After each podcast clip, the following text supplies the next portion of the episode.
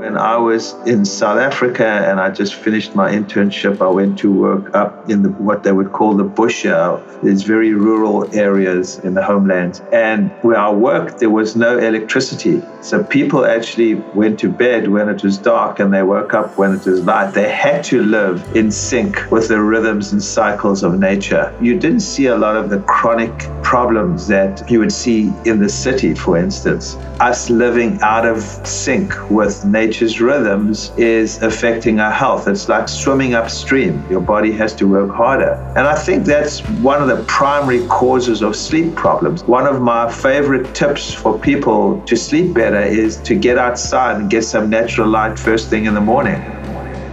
That's Dr. Frank Lipman. And this is episode 161 of The Proof Podcast.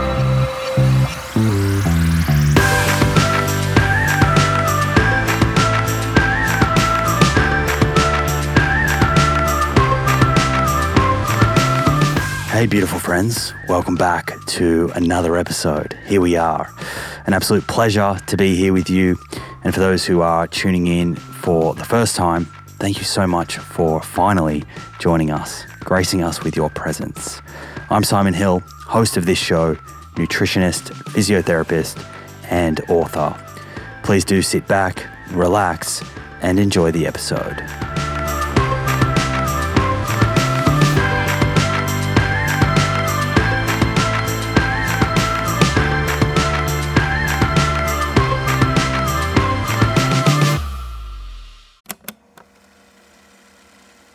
One of the best ways to track our health is to regularly get blood work done, so we can take a peek under the hood and get a feel for the state of our cardiometabolic and hormonal health. You can do this with your local doctor, or you can use a service like InsideTracker. The nice thing about InsideTracker is they make the process super convenient. You can organise their phlebotomist, a person who draws blood, to come to your house or office to do the blood draw. A few days later, your results show up in the InsideTracker app, and they provide lifestyle recommendations based on whether a particular test is suboptimal, normal, or optimal. I've checked InsideTracker's lifestyle recommendations, specifically the exercise and nutrition ones, and I can confidently say they are evidence-based and in line with the information shared in both my book and on this show. They even added ApoB to their ultimate plan, based on recommendation from myself and others. It's also nice to have all of your lab results readily accessible in one mobile app, making it easy to pull up past results and see trends and patterns over time. Get 20% off the entire InsideTracker store. To get started, go to insidetracker.com/Simon for this exclusive offer.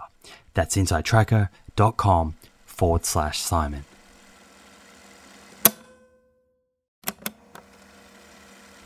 If you're a long-time listener of this show, you'll be well aware of the scientific evidence that supports a high-fiber, plant-rich diet for good long-term health. And while I certainly believe in a food-first approach, there is a role for supplements to help optimize the intake of specific nutrients and address any nutritional gaps. Enter Amyl. Amyl is a plant-based wellness company with a series of products to help you optimize your plant-based diet. Two of my favorite products being the Essential 8 multivitamin and the Optimal Omega Plus. The Essential 8 contains 8 key nutrients that plant-based eaters often fall short in. And the Optimal Omega Plus contains a direct source of DHA and EPA omega-3s, same as in fish, but from algae. In fact, taking Optimal Omega Plus daily, which contains 750 milligrams of EPA and DHA, is equivalent to eating 2 to 3 pieces of fatty fish per week, in line with the nutrition recommendations globally. To get your Essential 8 and Optimal Omega Plus, head to theproof.com/friends and follow the link, which will get you an extra 10% off your first order. That's theproof.com/friends. Dr. Frank Lipman, pleasure to be here with you today. Thank you so much for doing this. Lovely to be with you.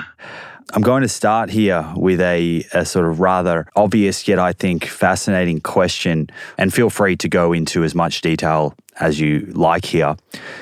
What is sleep from a physiological point of view and even evolutionary? Why do we spend so much of our time in this state that we call sleep? That's actually a good question. People don't usually start with that, but it's a great question because most of us don't take sleep seriously. You know, if you sleep a lot or you take sleep too seriously, you look down upon as being lazy and not hardworking enough. And one of the big myths is that sleep is just this downtime where your body rests and nothing is really happening except it's sort of recharging you for the next day, which is partly true. It is recharging you, but sleep is a very active process. There's many biochemical processes happening during sleep and actually only during sleep. So what's happening during sleep very often doesn't happen at other times of the day.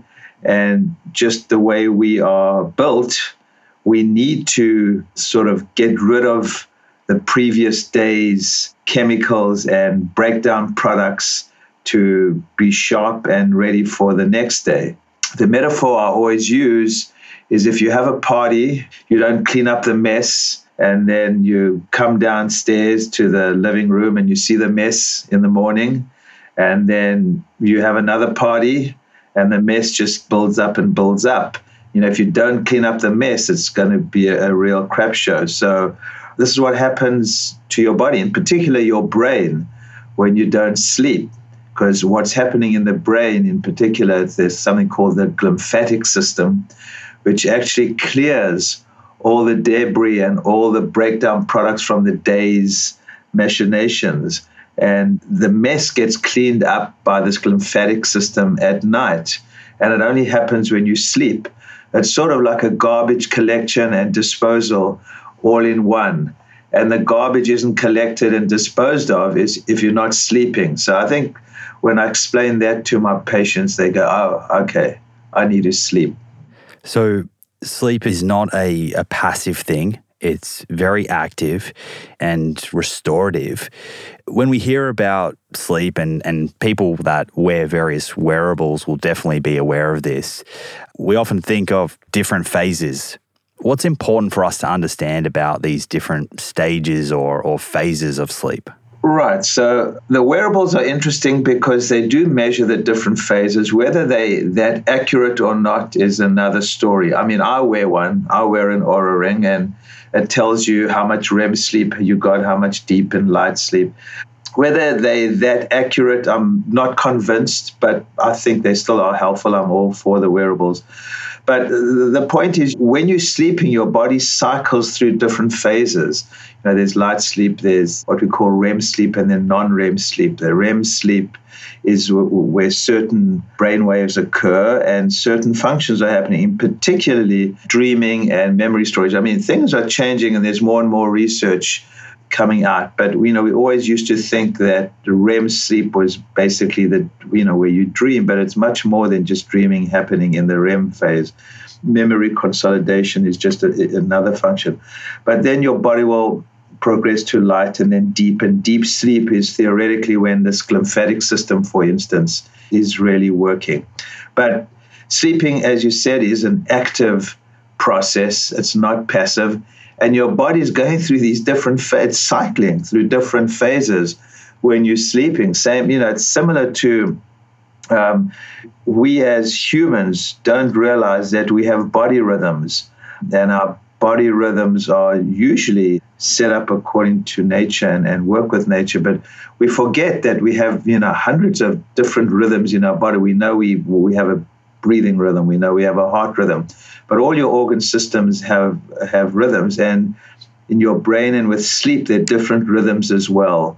So, and that's an important question, because when you go to sleep, when you wake up, where you are in those particular cycles is going to affect you. So I think the more we understand sleep, and the more we take it seriously and appreciate how sophisticated a system it is and how sophisticated the human body is, and sleep is just a particularly sophisticated process that's happening in our bodies, and we've never really taken it that serious. It's only probably in the last 10 or 20 years with more and more research coming out that we're realizing, you know, what a sophisticated and important process it is. And I guess, and this is from an evolutionary point of view, if you think about sleep, it opens you up to predators. So the fact that we've evolved to sleep sort of speaks to how vital, how important it actually must be for the human organism. Absolutely. And what's interesting is, you talk about evolution. I think what's happened and why it's become such a big issue, I mean, I think there are many reasons, but one of the primary reasons is since the beginning of electricity and artificial light. Because, you know, here I am I'm in New York now. It's after 6, it's actually still light outside, but I'm sitting under artificial light. If I continue sitting under artificial light at 8, 9 o'clock at night, my body interprets it as if it's daytime still.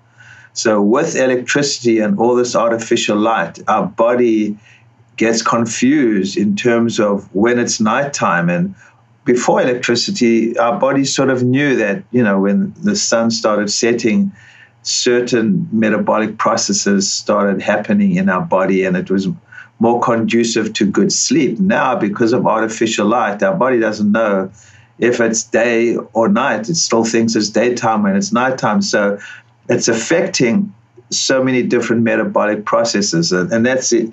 The other thing about sleep. You know, sleep's going to affect, you know, your whole body, and all metabolic processes are going to be affected by your sleep. You know, I have had, for instance, so many patients who couldn't lose weight.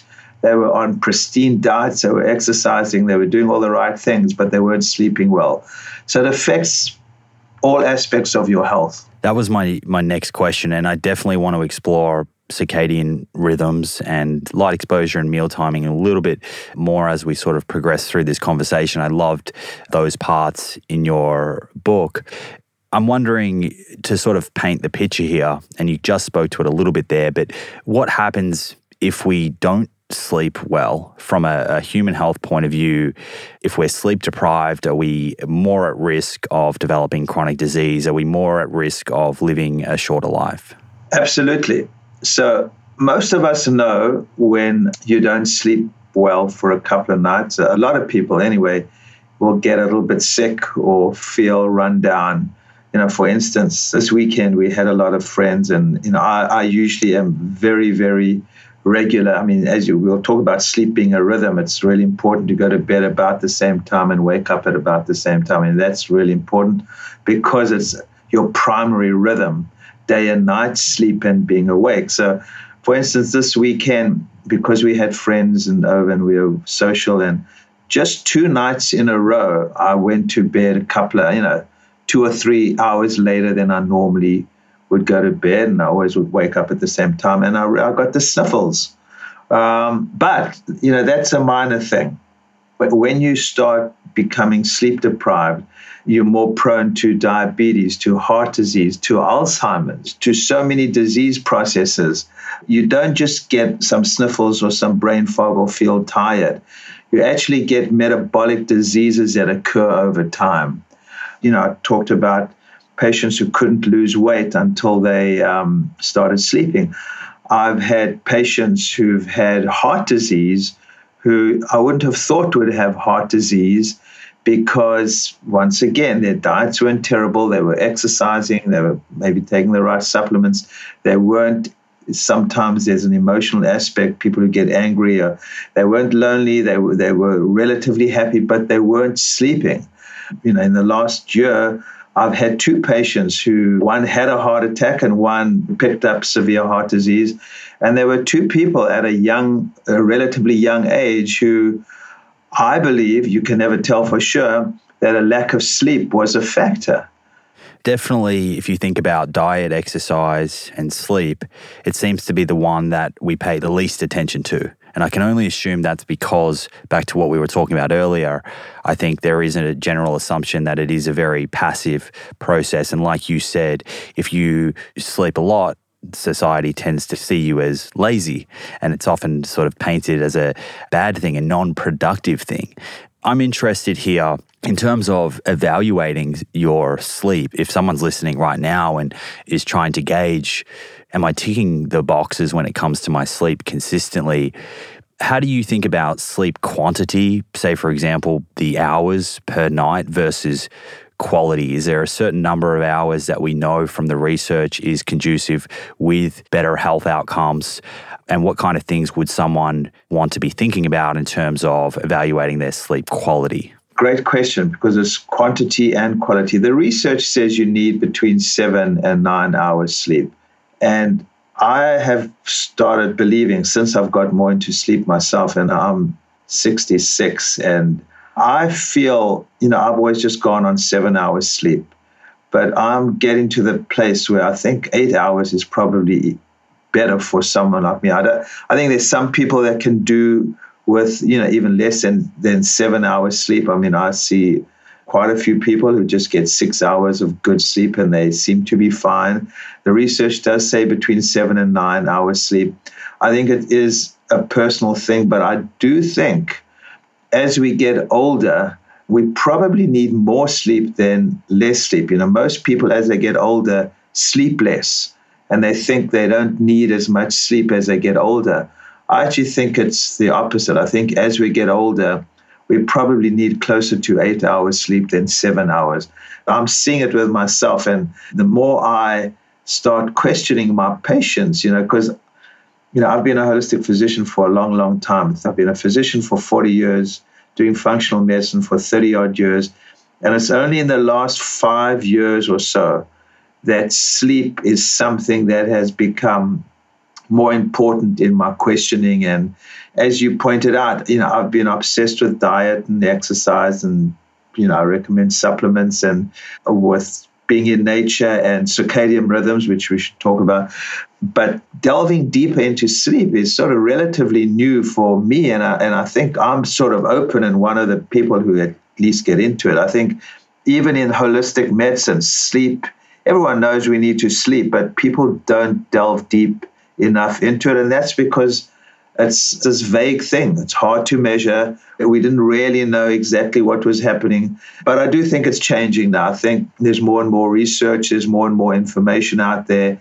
There are more and more people talking about it. With your generation and people who biohacking and want to really optimize their health and want to be one up, they go for their diet and they go for exercise. And, I see this in New York, especially with the Wall Street types. They're sort of realizing that they can perform better if they sleep better. So the athletes now are taking sleep seriously. So sleep and performance are now being connected. So it's all good, but it is relatively new. It's nice to see that narrative flip, because it wasn't long ago that you would hear, oh, I'll sleep when I'm dead. And it was all about just work, work, work. So it's nice to see now people, realizing the value of sleep in terms of their productivity, be it performance in sport or in business. So that's sort of quantity, 8 hours. In terms of quality, how do you gauge that personally as to whether your body is falling into these various phases and is doing it well? Well, that's an excellent question, and I'm not sure what the answer is, because I do have a sleep tracker, and in all fairness, it's the Oura Ring, and I actually really like it.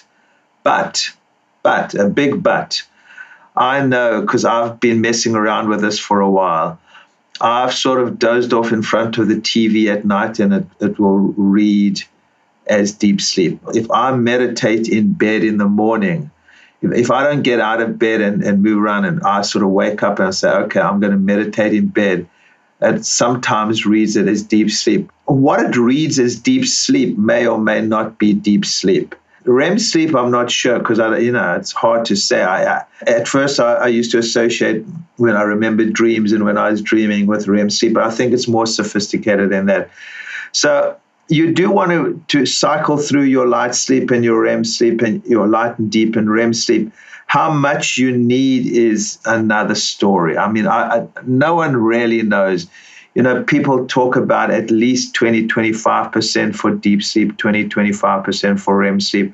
No one really knows, but once you have a sleep tracker and you're very aware and you sort of pay attention to what's going on, you sort of pick up patterns of what helps you sleep if you go into a deeper sleep. You know, I know there's a connection with I have a sauna, for instance. When I sauna, I tend to sleep better. When I eat earlier, I tend to sleep better. So, and get more deep sleep. But these are just assessments I'm making from monitoring my own sleep. There isn't great research on all of this, except to say that all these things obviously do affect your sleep. I'm with you there. I wear a Whoop. I realize that the data may not be 100% accurate, but I kind of navigate quality in a similar way to you. I too have noticed I have a sauna. I've noticed my sleep is much better if I have a sauna in the evening.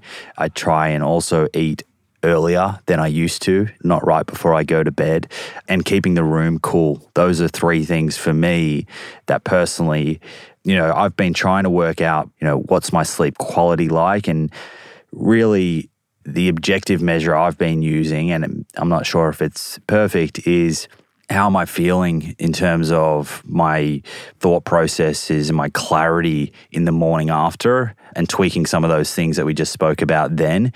And it seems to be resulting in a more restored state when I am doing those things right and sort of stacking them on top of each other.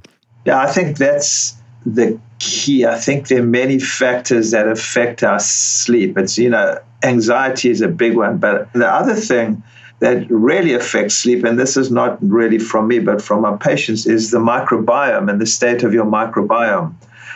And that I just noticed over the years when I used to give, you know, when people used to come in with IBS or SIBO or some gut problems, and I used to give them herbs or to clean out the gut. They would come back and say, oh, I've got less bloating and less gas and my gut feels better. But you know what's interesting? I'm sleeping better. So I sort of picked that up for years, that when you help someone's microbiome, they actually sleep better. And what was interesting is when I was researching the book, you know, there's a little bit of research and more of it coming out, the effect of the microbiome and sleep. And it's just perfectly logical that it would affect it, because you have this direct highway, the vagus nerve, between the gut and the brain, and the bugs in your gut are making all these neurochemicals that are also made in, you know, all the gut's called the second brain, and all the neurochemicals made in the brain are made in the gut. So when you're producing certain neurochemicals, it can help you sleep or hinder your sleep. So there's definitely a connection with the gut and the brain, and of that I have no doubt. If you've tuned in to the many episodes I've done focusing on cardiovascular disease, the leading cause of death globally, you'll be well aware that ApoB is a better biomarker for measuring our risk of having a heart attack or stroke than LDL cholesterol. The only problem is that not every pathology lab is set up to test ApoB levels. Fortunately, this has now been made easier by InsideTracker, a leading health and wellness company, founded in 2009 by experts in aging, genetics, and biometric data from Harvard, MIT, and Tufts that provides lifestyle advice based on your blood test results. With the new addition of ApoB, InsideTracker's ultimate plan now analyzes 44 biomarkers, including metabolic health markers like HbA1c, triglycerides, and blood glucose, important nutrients like vitamin D and iron, as well as hormones like cortisol, sex hormone binding globulin, free testosterone, and total testosterone, before giving you science-backed lifestyle advice to optimize your health and longevity. Your data tells the story of your health. With InsideTracker, get to know your story and create a lifestyle that delivers better health for longer. Get 20% off the entire InsideTracker store. To get started and redeem this offer, go to insidetracker.com/Simon. That's insidetracker.com/Simon. So what? Hey friends, the scientific evidence on lifestyle habits that lead to longevity is clear. Now it's time to put this knowledge into action. I'm excited to announce the Living Proof Longevity Challenge, a 12-week program to build evidence-based lifestyle habits to optimize longevity. My team and I have transformed over hundreds of hours of conversations with experts on aging, nutrition, and exercise into a life-changing 12-week program that will challenge you to develop habits that lead to a longer, better life. This is a unique opportunity to gather health data about yourself that has the potential to change your life for the better. You'll start by testing 10 longevity biomarkers that tell the truth about where your longevity stands right now, today. Following that, you'll get a personalized longevity score to guide your 12 weeks of habit building that will boost your score and improve your biomarkers for the better. After the challenge, you'll retest your 10 biomarkers and see the proof of how powerful these science-backed habits really are. Head over to theproof.com/livingproof to download your zero-cost copy of the Living Proof Longevity Challenge today. That's theproof.com/livingproof. Look forward to joining you on this journey. What are your, I guess, kind of high-level principles when it comes to lifestyle and promoting a healthy microbiome? Well, the first thing is, it may be different in Australia, but as physicians seeing a lot of young women in particular, but men too in their 20s and 30s, who come in with an altered microbiome, the most common culprit is they took a lot of antibiotics as kids, whether it was for recurrent sore throats or sinus infections or urinary tract infections. Probably unnecessarily, I mean, I can't tell for sure, but we do hand out antibiotics like candy. So these people are coming in, and that's the one group. The second group are older people usually who've been on proton pump inhibitors, drugs like the acid blockers, and not only do they block the acid, but because of that, they cause an imbalance in the microbiome. So a lot of times people are coming in with altered microbiomes, even with a good diet. So the diet is one aspect, but if their microbiome is altered, usually caused by, medically induced by the drugs that we give them, they can have the perfect diet. They can, typically someone will come in with what we would call small intestinal bacterial overgrowth or a lot of bloating and gas, and they come in on this plant-based diet and they think they're eating this really healthy diet. But because of this alteration in the flora, they're having problems breaking down a lot of the vegetables. So it's very frustrating for these people because they think they're eating a good diet, and it may be a good diet, but for them, until they got a microbiome that's a little bit more corrected or imbalanced, they struggle with generically healthy foods. So the big things would be stopping sugar and starches as much as possible.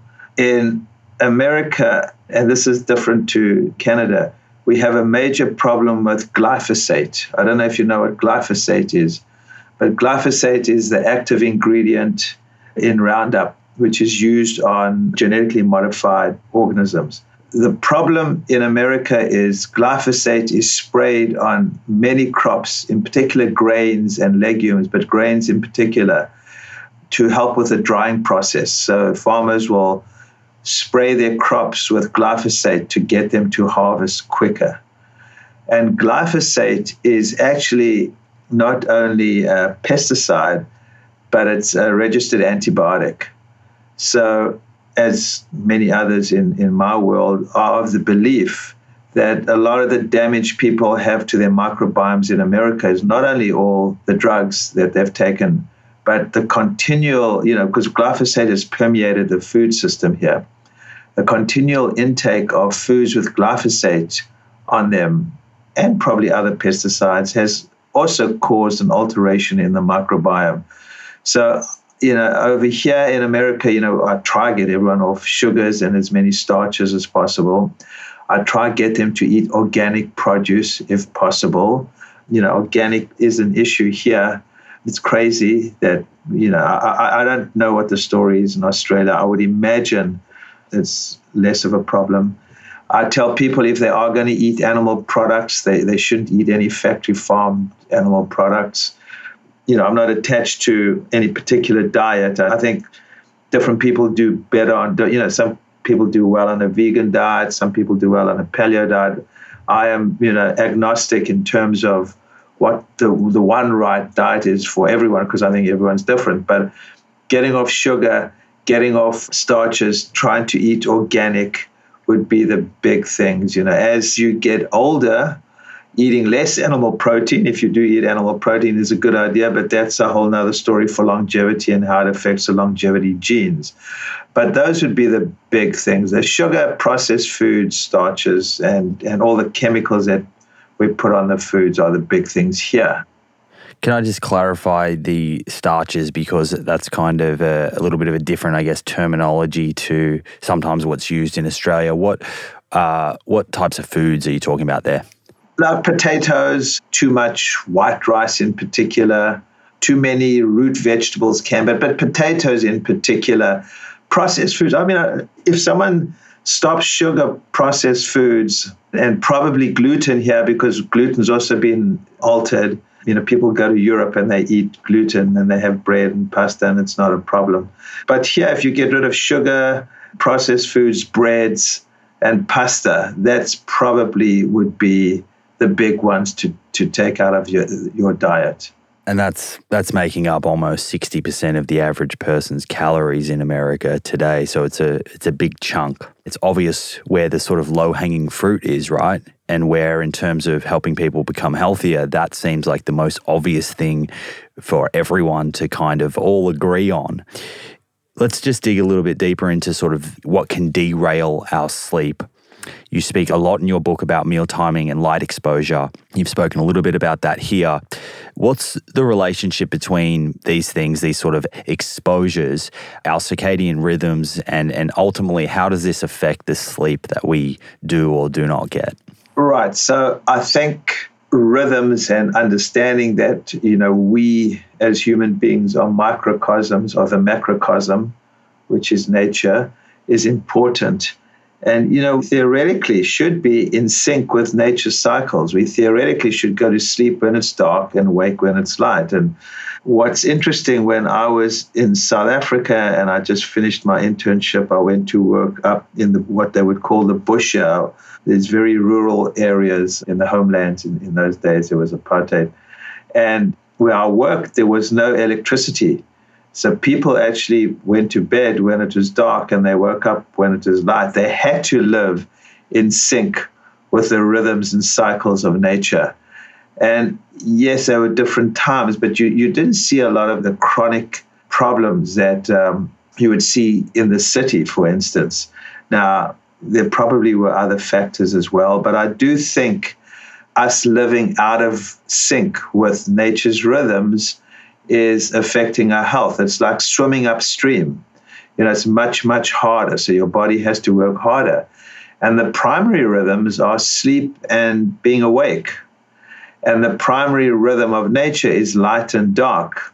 So if you affect the light and dark and have too much light, what basically happens to our bodies, we don't get enough natural light during the day. We either sitting under artificial lights or indoors in our offices.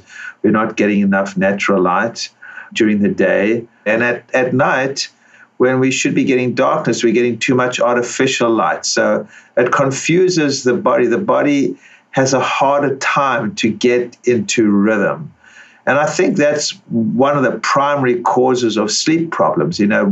One of my favorite tips for people to sleep better is to get outside and get some natural light first thing in the morning, because that helps your body sync up. Same as when I've been to Australia or when I travel to Europe, when you go into different time zones, I recommend people take melatonin when it's nighttime or just before nighttime at the place they're going to, because the melatonin is your sleep hormone and it helps you get, so take melatonin at night or at nighttime wherever you're going, and you wake up first thing when it's light there, and you go for a walk and you have a cup of coffee. So you're trying to push your body into that particular rhythm of wherever you are. And I think trying to live in sync as much as you can. I mean, it's, you've got to be realistic, but as much as you can being in sync with nature and the cycles of day and night is really important, and not too much artificial light at night and more natural light during the day. You mentioned melatonin there. Perhaps you could talk just briefly what's happening with our body's natural production of melatonin and cortisol hormones throughout the day, and how is that related to feeling alert or in the evening, you know, winding down? What happens now, let's say I'm in New York, it's 6, almost 7 o'clock. It's starting to become a little bit dark, and your body starts shifting and settling down, and your body starts secreting melatonin, which is your sleep hormone. And that increases until certain hours of the night. And then when you wake up in the morning, your melatonin level starts coming down and your body starts producing cortisol, which has a bad rap. You know, cortisol is like the stress hormone, but you need cortisol to start getting you going during the day. So there's this rhythmic secretion of melatonin at night and cortisol during the day, which is really important to help you with sleep and daytime alertness. And a common cause of sleep problems is when your body is secreting cortisol at night. The commonest cause is actually anxiety and stress, which is very common here. So I see cortisol and melatonin as sort of the daytime hormone and the nighttime hormone. It's obviously more complicated than that, but when you explain that to people, that you should be having more cortisol during the day, starting in the morning, and it tapers off at night, and the melatonin starts being secreted. This rhythmic secretion of these hormones, just another rhythm in the body. You know, as I said, the body has so many different rhythms. Your digestion has a rhythm. It peaks, for instance, at midday. So you asked about food and rhythm. You know, ideally we should be eating most of our food by lunchtime and having a smaller dinner, which is not what most of us do. And the reason being because your body's rhythm, your digestive rhythm, sort of, it's peaking at around midday. So that's when you want to put most of the food into your body. The part there about meal timing is really interesting because, of course, fasting has become quite popular and time-restricted eating. But I think a lot of people actually do that more in reverse, in terms of they don't eat in the first half of the day and then start eating and eat later into the evening. But what you just spoke to then would suggest that if someone was shortening their eating window, would you agree that that's better shifted more towards the first half of the day? Yeah, definitely. You know, I usually eat within an 8-hour period, but my 8 hours of eating is usually between sort of 11 and 7 or 10 and 6, 100% correct in terms of body rhythms, which I think are important. Cool. So in terms of sort of nurturing these natural rhythms in a simplified way, what we're talking about here is the importance of not exposing yourself late in the day, in the evening, to lots of artificial light, trying to eat a little earlier in the day, again in the evening. If you are stressed, it sounds like trying to find ways to alleviate that stress could be another good tool to help melatonin and cortisol fluctuate how they should. What other things do you like people to think about with regards to their routine or their setup or the temperature or using alarms, all that stuff? So temperature is important. As you mentioned, you like a room that's around 66. Yeah, I think a cold room is important. Once again, a warmer room will inhibit the production of melatonin. So that is important, a cold room. A dark room is crucial. And if you can't use these blocking blinds, just get an eye mask, because any little bit of light is going to affect the secretion of your body's melatonin. So being in a cold, dark room like a cave is really, really important. It's interesting. I see my daughter is 33. She's got a 17-month-old kid, and it's like a cave. It's like freezing. It's cold and it's like so dark, but it's good. I think this, her and her friends, that generation, have got it. She's trying to, you know, she's teaching my grandson to get into this sleep rhythm, and it's been unbelievable. I mean, it's really worked incredibly well. How it's interesting how he sleeps. So dark, cold room is important. It's important to think about not expecting to go at 100 miles an hour and then stop dead and go to sleep. A transition period between wake time and sleep is really important. You know, some people have a hot bath. I think dimming the lights, listening to some relaxing music. I'm a big fan, for instance, of Bob Marley or reggae. Reggae beats at about 60 beats per minute, which is the beat of a slow heartbeat. So your body, talk about rhythms, your body entrains to that beat. So putting on relaxing music can be helpful. Doing some restorative yoga, but using an hour or two of transitioning, I think, is really important. And I don't think CBD is a big thing in Australia, but you know, I've been using CBD a lot to help people sleep, and it's been actually incredibly helpful for a lot of people. And now it's getting so sophisticated. You get CBN, you get different strains of CBD, which not only helps people calm down their nervous system, but it can help them sleep. It's one of the supplements that I've seen help quite a bit has been CBD for sleep. Yeah, it's becoming, I mean, anecdotally, it's becoming quite mainstream and popular in Australia. People are getting their hands on it. Is there any good sort of evidence or clinical data yet on CBD, or would you say it's early days? Yeah, it's early days. I don't think, you know, they'll make lots of claims. It's early days, but I would say clinically, you know, and this has been my experience for the last 30-odd years, you notice things clinically before the research comes out, you know, whether it was from people reacting to gluten, their microbiome. I mean, I'm used to, because I just see so many patients, you can sort of see things often before the research, and CBD is definitely one of those. I mean, magnesium can be helpful, there's no question, but of all the supplements that I've seen helping sleep, CBD would be right up there. And the problem is that different people react to different strains at different doses. It's not an easy fix. It's not one size fits all, but it can absolutely be helpful. I get that. And absence of evidence is not evidence of absence. So it's likely that trials will come out in the future. I guess for now, it's around people finding someone, an expert that they can work with to make sure they're choosing the right type and it's a reliable source and the dosage and everything is right and weighing up any risks that there may be based on who they are. Just before we kind of dive a little bit more into supplements, I wondered on the light exposure side of things, what do you think about blue blockers? It's not something I've looked into in great deal. Yeah, I mean, I think they're interesting. I mean, theoretically, I know people who use them, who swear by them. I, in the early days, bought a pair, but they're such a damn nuisance to wear that I just stopped wearing them.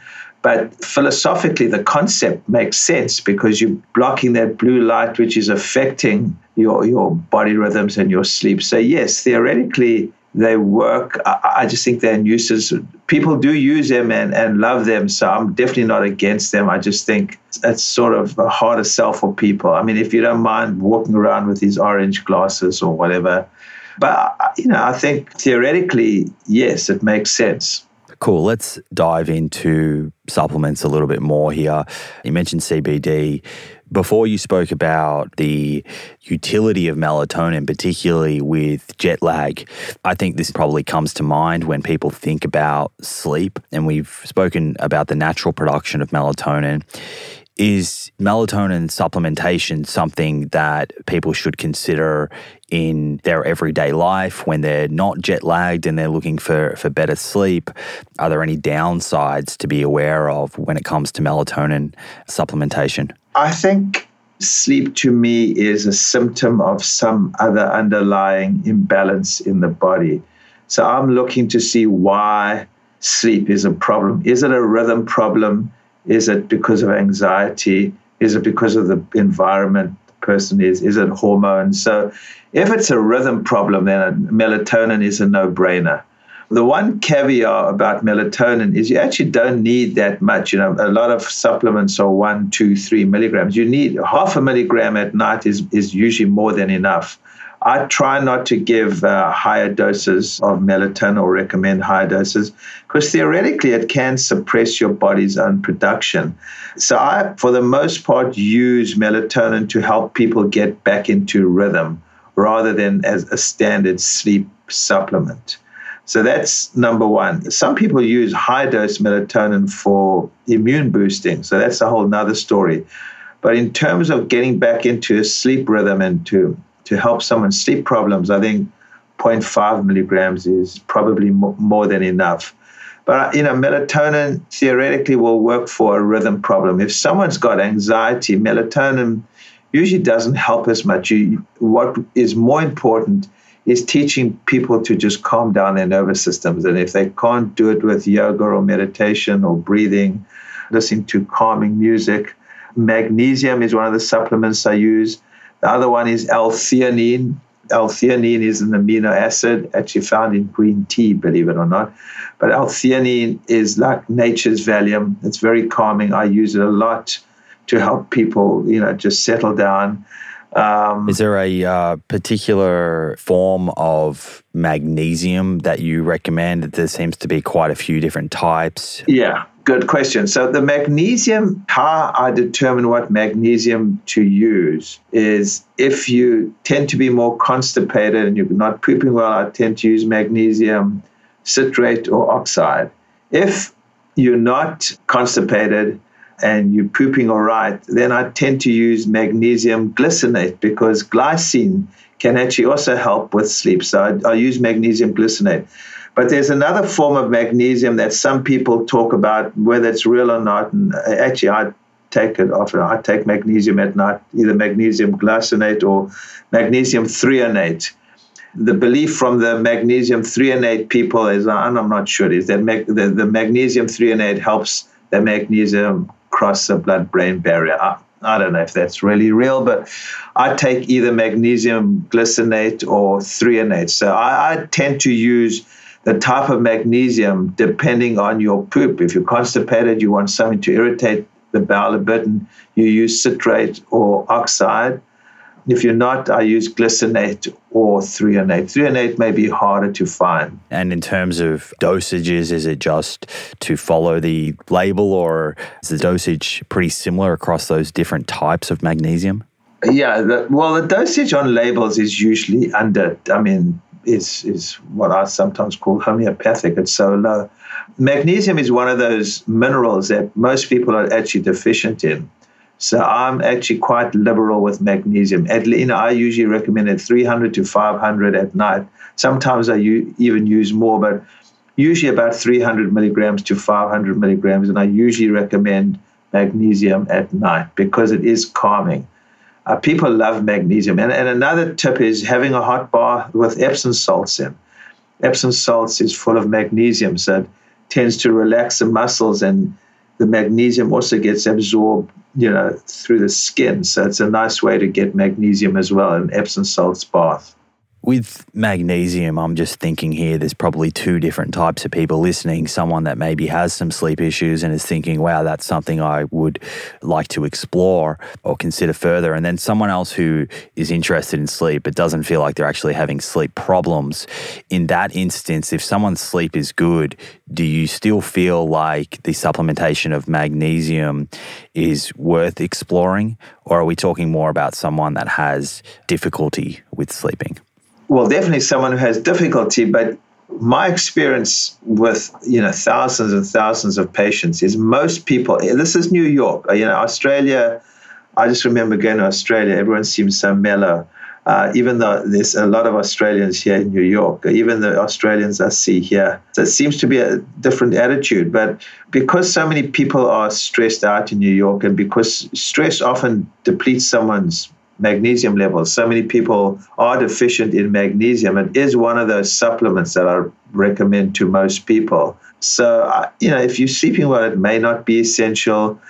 You can get your red blood cell magnesium levels checked, although most doctors just do traditional magnesium serum levels, which are not as accurate as red blood cell magnesium. But I'd say I recommend magnesium to most of my patients. I just think it's one of those wonderful minerals that so many people are deficient in, and you can't really go wrong with it. What about some of the more, I guess, traditional kind of sleep remedies? We hear about chamomile tea, valerian root, tart cherry, these sort of ingredients. Are they worthy of experimenting with? Definitely. I think anything is, I'm a big experimenter. I think you always need to try experiment and see what works for you. I mean, chamomile tea, you need a lot of tea to really calm you down. Valerian root's got such a terrible smell, but it can definitely be helpful. Tart cherry, some people swear by. So yeah, I think it's worth trying all these things. Ultimately, to me, it's trying to ascertain why you're not sleeping properly and sort of work with what the cause is. So if it's anxiety, you treat the anxiety. If it's a rhythm problem, you treat the rhythm problem. If it's a hormone problem, you may need to, could be hormonal balance. Ultimately, it's looking for the cause, but yes, I'm all for experimenting with all these things. But I'm against using supplements like healthier version of drugs. Don't just pop a supplement. Try and work out why you're not sleeping and then take something accordingly. I think that's really good advice. If you're struggling to fall asleep or you're waking up really tired, don't just look to the supplement as something that's going to solve everything. Perhaps the first step is working with someone, taking inventory and trying to get down to those root causes first and then making a plan from there. I'm interested, what's your personal supplement regime look like when it comes to sleep?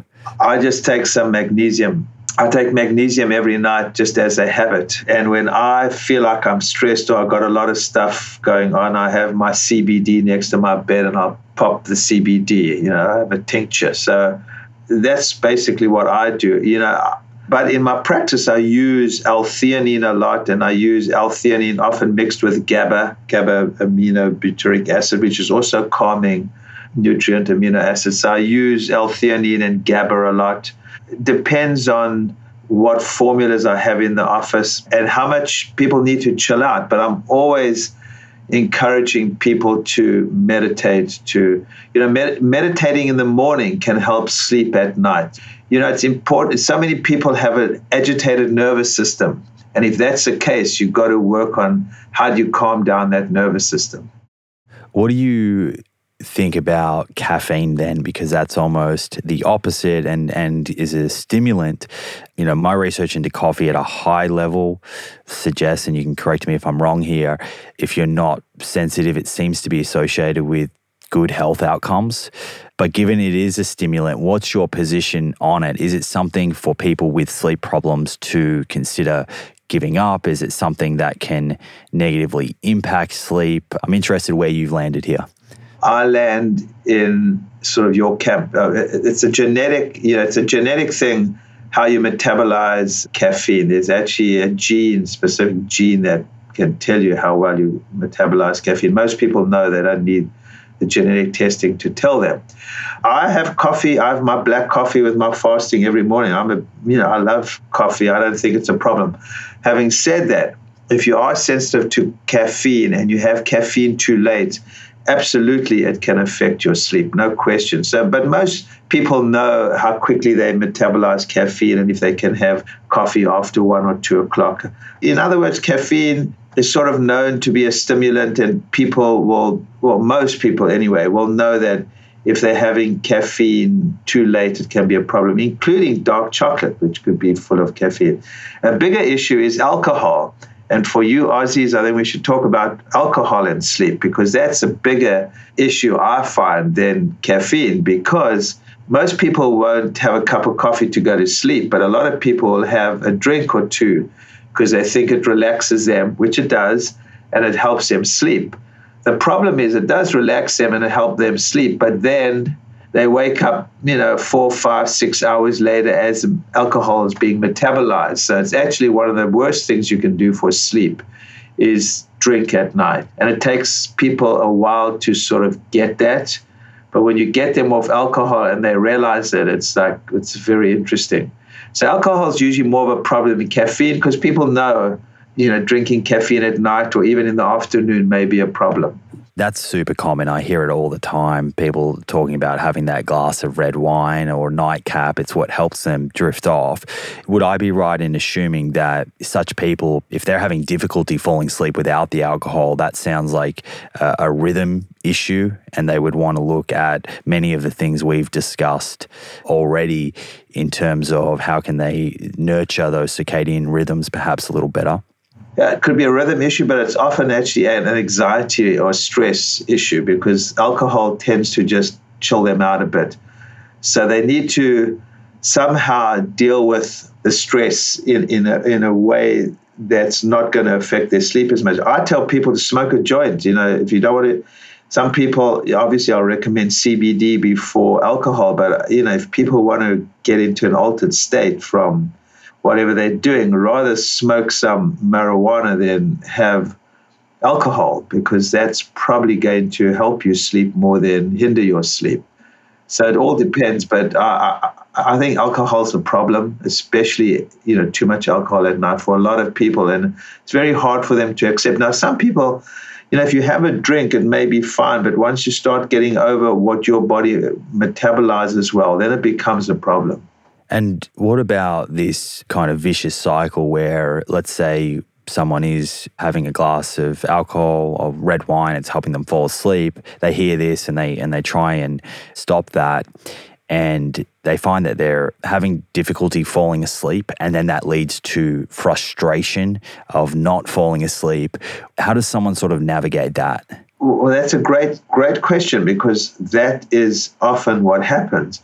You have to teach someone how to, you know, manage the stress in a healthier way. And if there's a choice between having a drink and at least getting sleep and not having a drink and not sleeping, you know, obviously to me, the better poison is having a drink. You know, it's not even a question. But over time, I would encourage them to learn some, you know, relaxation techniques, try switch the alcohol to L-theanine or CBD or something else, do some restore, you know, find some other way to calm your body down instead of having a drink. Sure. And I have to ask here about prescription sleeping drugs like benzodiazepines or temazepam, for example. What are your thoughts? Can you kind of speak to why those drugs are prescribed, for what type of person? And if someone is taking them, is there any utility, or what are some of the things that you would want them to consider thinking about? Unfortunately, they are overprescribed because, you know, in Western medicine, our tools are drugs or surgery. So if you've got a sleep problem, here's a sleeping pill. We're not really looking for why it's happening, and we're not really looking at supplements or relaxation techniques or, you know, what are the lifestyle changes someone can make. So unfortunately, they overprescribe. The research shows that even when you take a sleeping pill, you don't actually get that much more sleep. And even the type of sleep you get can be questionable. So sleeping pills are not really that helpful. I mean, there is a very, very, you know, there's a very limited indication for sleeping pills. And then there are the side effects of sleeping. Addiction is one of the big ones.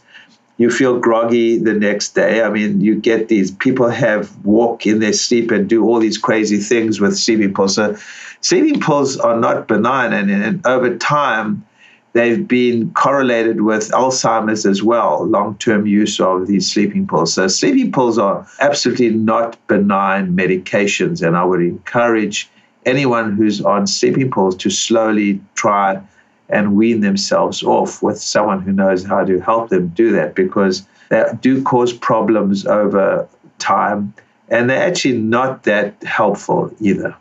So would I be right in saying that although they are helping you fall asleep, back to that very start of our conversation, you spoke about sleep being a very active process. There are lots of different things occurring.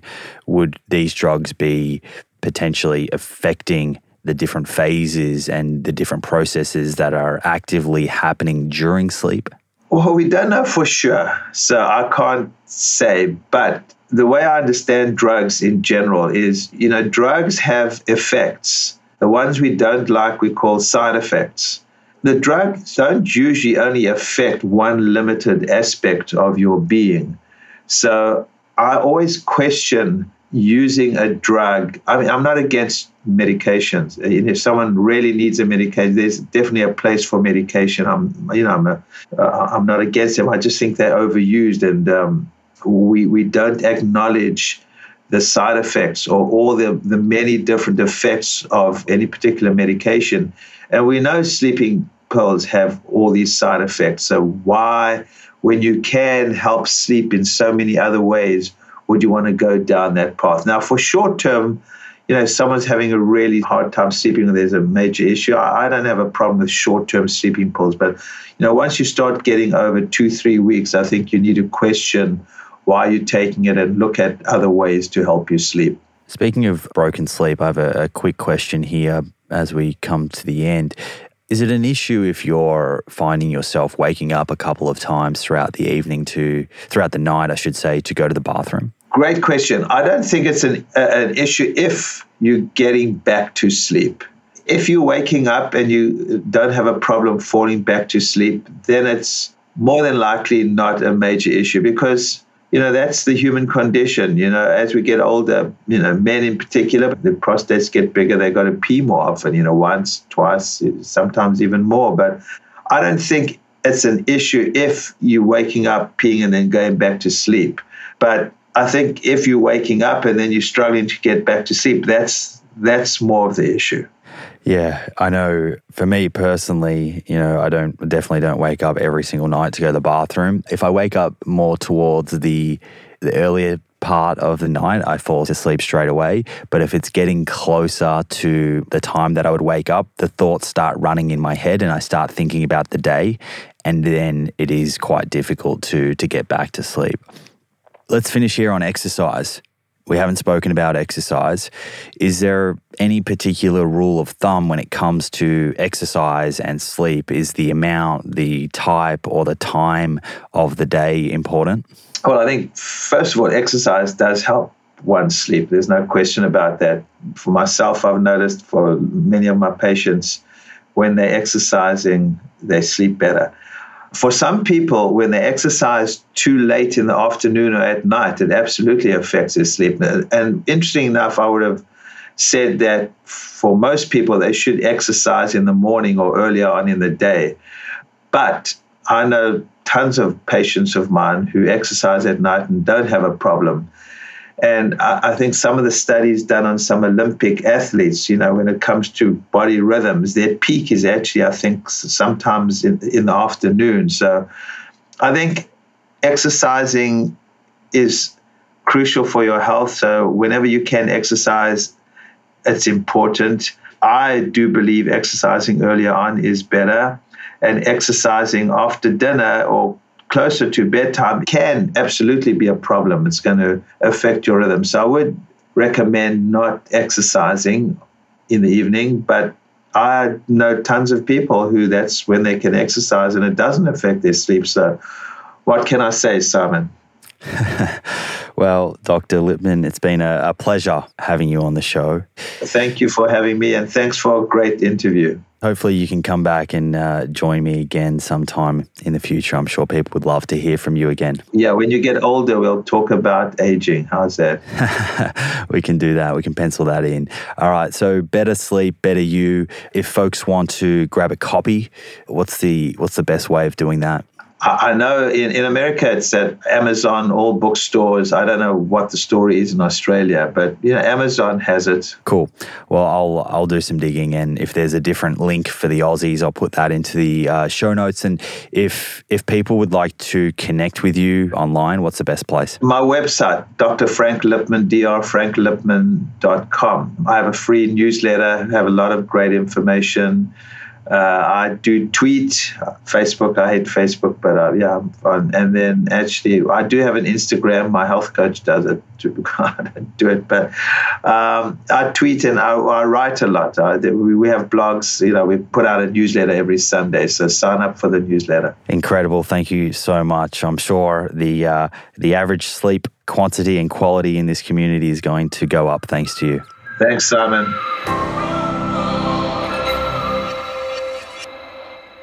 There we go.